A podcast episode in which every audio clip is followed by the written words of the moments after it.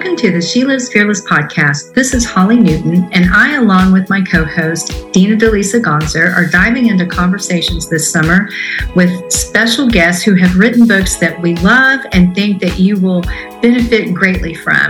We'll, we'll be having conversations with them um, about their books and getting practical tips for you to apply the things that they're writing about. So let's dig into our first interview with Rachael Adams, the author of A Little Goes a Long Way. Writer and podcaster Rachael Adams started her ministry to help women realize their God given purpose and significance. Rachael is the host of the Love Offering podcast, where she centers her conversation around encouraging women to see how their little bit goes a long way. Her book, entitled A Little Bit Goes a Long Way, is comprised of 52 devotionals to help women see their value through God's eyes. She and her husband, Bryan, run a family business and farm in Kentucky with their two children, Will and Kate, and two doodle dogs. I even hear there is some RV living thrown in the mix. Well, welcome, Rachael, to the She Lives Fearless podcast. Well, hey, thanks for having me again. It's a pleasure to be with you guys always. Yeah. And I mean, I have to ask before we start getting like the heavy hitting questions what is the RV story that we hear about? So we we actually are not in the RV anymore. We were building okay. a house on a awesome. farm, a 45 acre farm. And so we did live in the RV for an entire year as we were building um, and we loved every ounce of it. And sometimes we even miss it. We did finally sell it um, but it was oh, wow. simplified life so much. It brought us closer together, you know, literally and physically. and, um, but now we are enjoying the new house, like being able to really just invite people in and and really create a home and some memories in a home. But the RV was certainly a memory we'll never forget. Yeah, for sure. I feel like people are on the opposite side where they're like, I want to sell everything, get rid of everything, and get into an RV and just like, you know, just go. But you did the opposite end where you had that experience first. And I love it. I love it. I love the simplified life. Well, I mean, tell us a little bit about how you got started in your particular ministry because this seems um, to be a very specific topic that God placed on your heart. Yeah, well, I started the podcast um, when I was sitting in my church pew, and there was a love offering envelope in front of me, and I felt like the Lord speaking to my heart and the still mm-hmm. small voice, Rachael, you are my love offering. I've given you my love, and so how are you going to give my love practically and tangibly to the world around you? And honestly, in that moment, I was like, I don't, I don't know, Lord. Like this is hard. It's hard to live out the greatest commandment. It just is especially you know in our own sin, sinful fleshly nature yeah. um, and so i started just to ask everybody else and i started to have conversations and so now i'm into the fifth season and but as i had these conversations with people over the years and just in my own life and in my family and my friends i started to realize that i'm not the only one that doubts what i have to offer mm-hmm. so many of us including just christian women who we all should know our identity in Christ, mm-hmm. but we're really still struggling and we're looking around at everybody else and thinking that what we're offering in comparison doesn't matter, that our lives are too small and too mundane and too ordinary to make a big difference. And so I just went to God's word, like, what, God, what do you say about this? Because I um, was really struggling with this tension and really wrestling with it. And so that's kind of how the the book was was birthed with, through just my own experience and conversations. Um, over over the years. Mm-hmm. Yeah, I mean, we've been hearing a lot about this shift of perspective, right, Holly? Like as you talk to women at the conferences and such, I feel like we're hearing these threads a lot um, of people just kind of dismissing their everyday life and every their seemingly everyday um, interactions and calling them mundane and not realizing what we've been discussing is that's actually kingdom work and laying the foundation. Um, and I'm wondering, why do you think so many people struggle with feeling that their day to day life doesn't matter? Do you think it has something to do with the rise of social media, or are there other factors at play? I do think it has to do with the rise of social media, one hundred percent. Um, you know, yeah, we're we, there's that saying we're looking at everybody else's highlight reels and we're looking yeah. at our behind the scenes. So if when if people are posting like the best part of every single day, and then we look at our day and we're like, well, I swept the floors and put some laundry in and made a few phone mm-hmm. calls and like watched my kid at their ball game. You know, what, what did I do? you know, in comparison to what they're doing. And so I do think that it's that way. But you know, what I'm also finding is, is women are comparing our lives to what our lives even used to be in previous seasons. Mm-hmm. So we're mm-hmm. almost even comparing ourselves to ourselves you know, mm-hmm. physically yeah. you were able to do something that now physically you aren't able to, or you used to have children in your home and now that you know you're an empty nester, or you used to be working full time and now you're retired and you're looking at your life now and thinking, well, am I significant now? Mm-hmm. Um, and then I even see it in the younger generation. I'm hearing, well, maybe one day when I do get married, or one day when I am in college, or one day when I am working full time, or one day my life will be significant. And so we just discount and dismiss where we are in the current season of life um, that, that God has us. And so I, I find that in all of my conversations. And so but I, I don't want to demonize doing big things for the Lord because God certainly works in big, mighty, miraculous ways because mm-hmm. He's a big, mighty, miraculous God. But I just don't want us to discount the small ways that He is working in our lives. Yeah. Wow, Rachael, that's really good. And you said something I don't think I've heard coined before yet. Um, that sometimes we compare ourselves to ourselves. Yes, that was a good um, one yeah that that just kind of was a ding ding ding for me because um gosh i think i think i do that sometimes um now reaching the stage of life i'm in you know i can look back and pick apart my seasons and go oh if i could just have this from this season this from this season i could do so much better with what i know now you know what i'm saying to have certain opportunities i've had before and um, but you're so right um we need to watch for that, right? That that just stuck out at me. Well, Rachael, you know, we think of God so big and all the miracles he performed in the Bible, you know, they're real. And this is something we talk about at our conferences too, is like th- this was real life situations. Like the people you read about in the Bible, the miracles, the all of the stories, these were real humans. And I think we forget that sometimes mm-hmm. um, that it's not just a story, that it was real life people. And Jesus walked this earth. Um, he did miracles, you know, signs and wonders that I, I just can't imagine what it would have been like to have been on the earth when he was walking it and would I have recognized him. Um, but I'm, I'm wondering, what do you think Jesus did to demonstrate the importance of the little? Holly, this is my favorite thing to talk about. And so I'm so glad you teed me up in this way because, you know, when I started to look at, okay, God, this is how I'm living my life. And then I looked at how Jesus lived his life.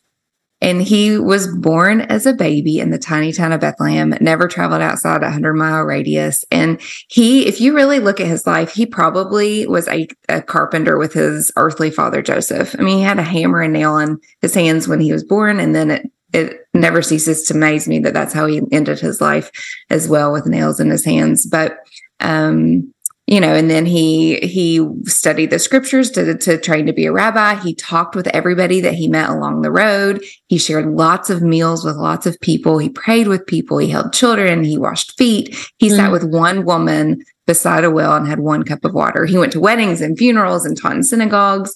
And like, I look at my life, I can do most of all those things too. I love to share meals with lots of people. I love to talk to people that I encounter. I love to pray with people. I don't necessarily wash many feet, but I wash lots of clothes and wash lots of dishes. You know, yeah. I love to attend a wedding. Those are all things that we can still do. And so I just look and and, I, and I've said frequently that if if nothing was too insignificant for the Savior of the world, there is nothing that's too insignificant for me and for you. And and so I think he modeled that when he was here, Emmanuel, God with us. And that that's how he and yes, again, Holly, to your point, he did do many, many miracles, but he also uh, made huge impacts with one person um, at a time as he walked along the road.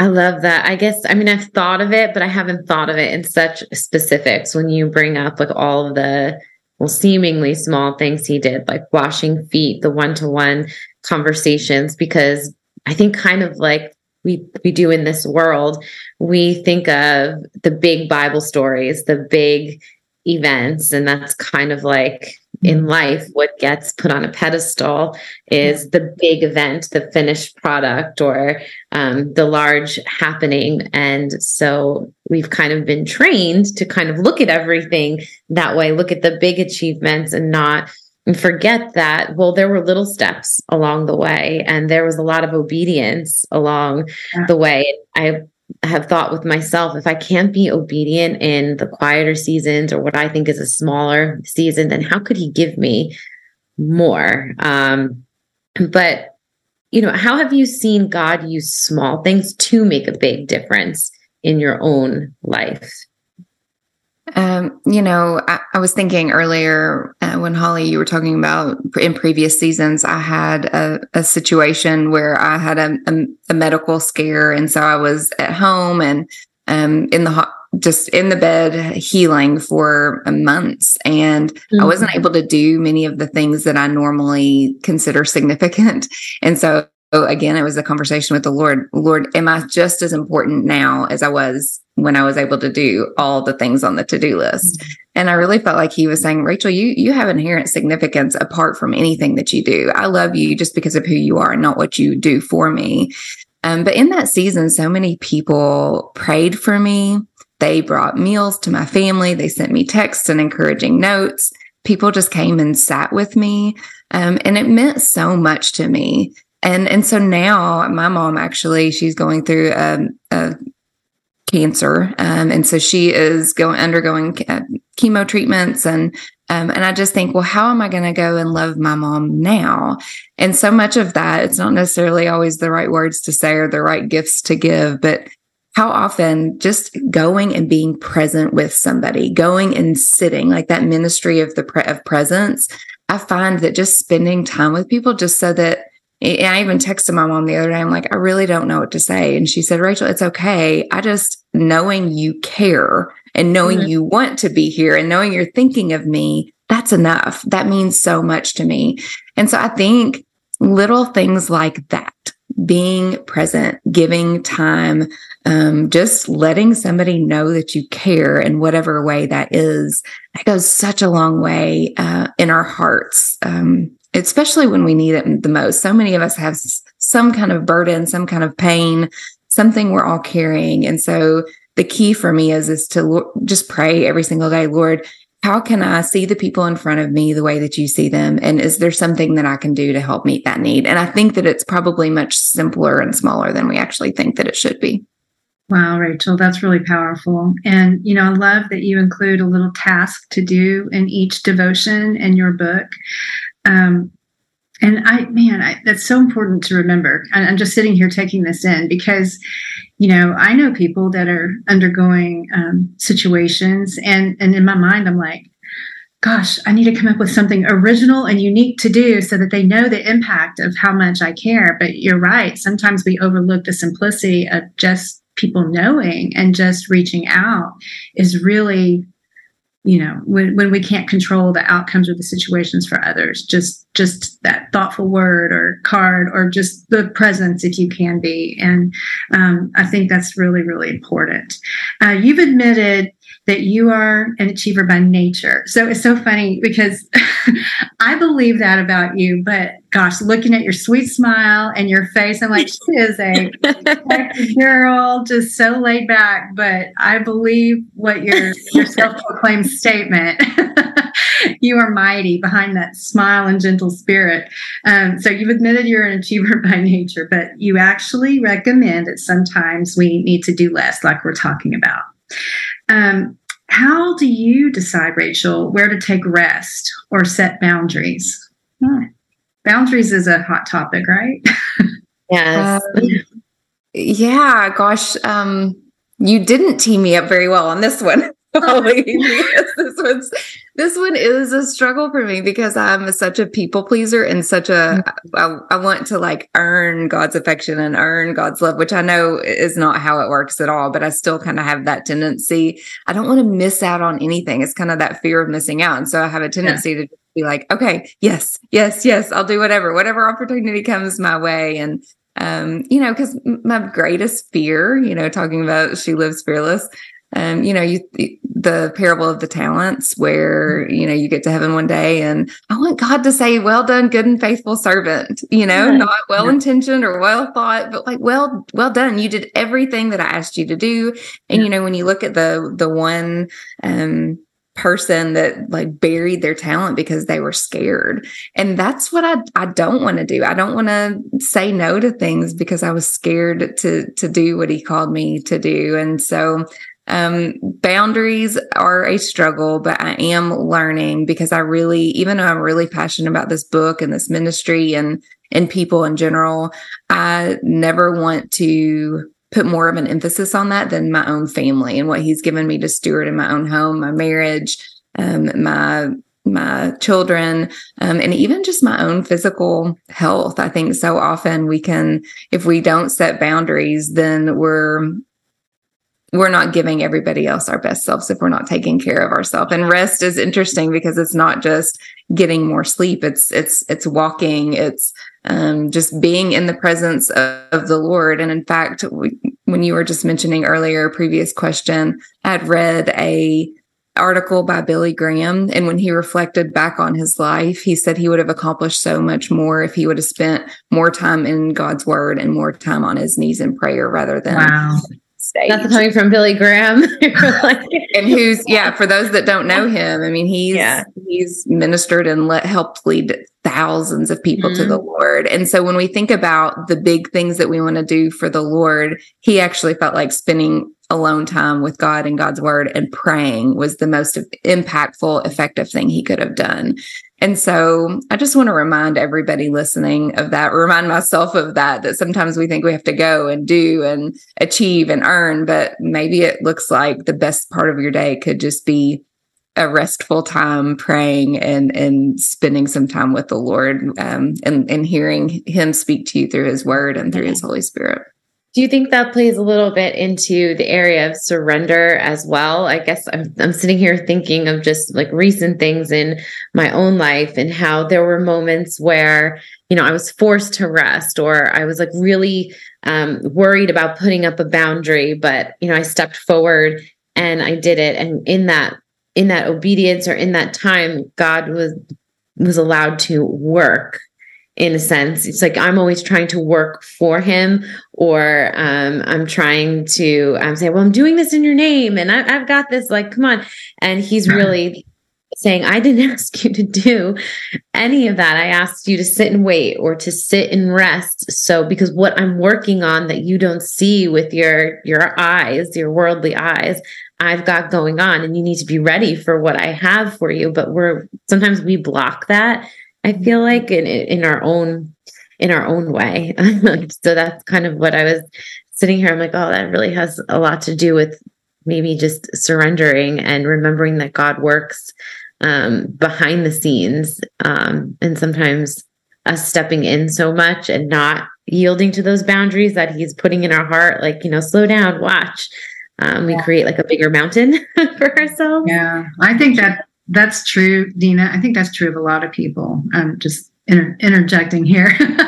yeah. and that rings true for me too. I, I, think you know it's it's that surrender of um, of well, actually, of wrong filters. Sometimes mm-hmm. uh, I have to. It's something I check myself with when I start feeling like I'm missing some peace. P E A C E is what filter am I putting on? Um, success or and if it's not all about pleasing God and being obedient to him, I know I need to readjust some things.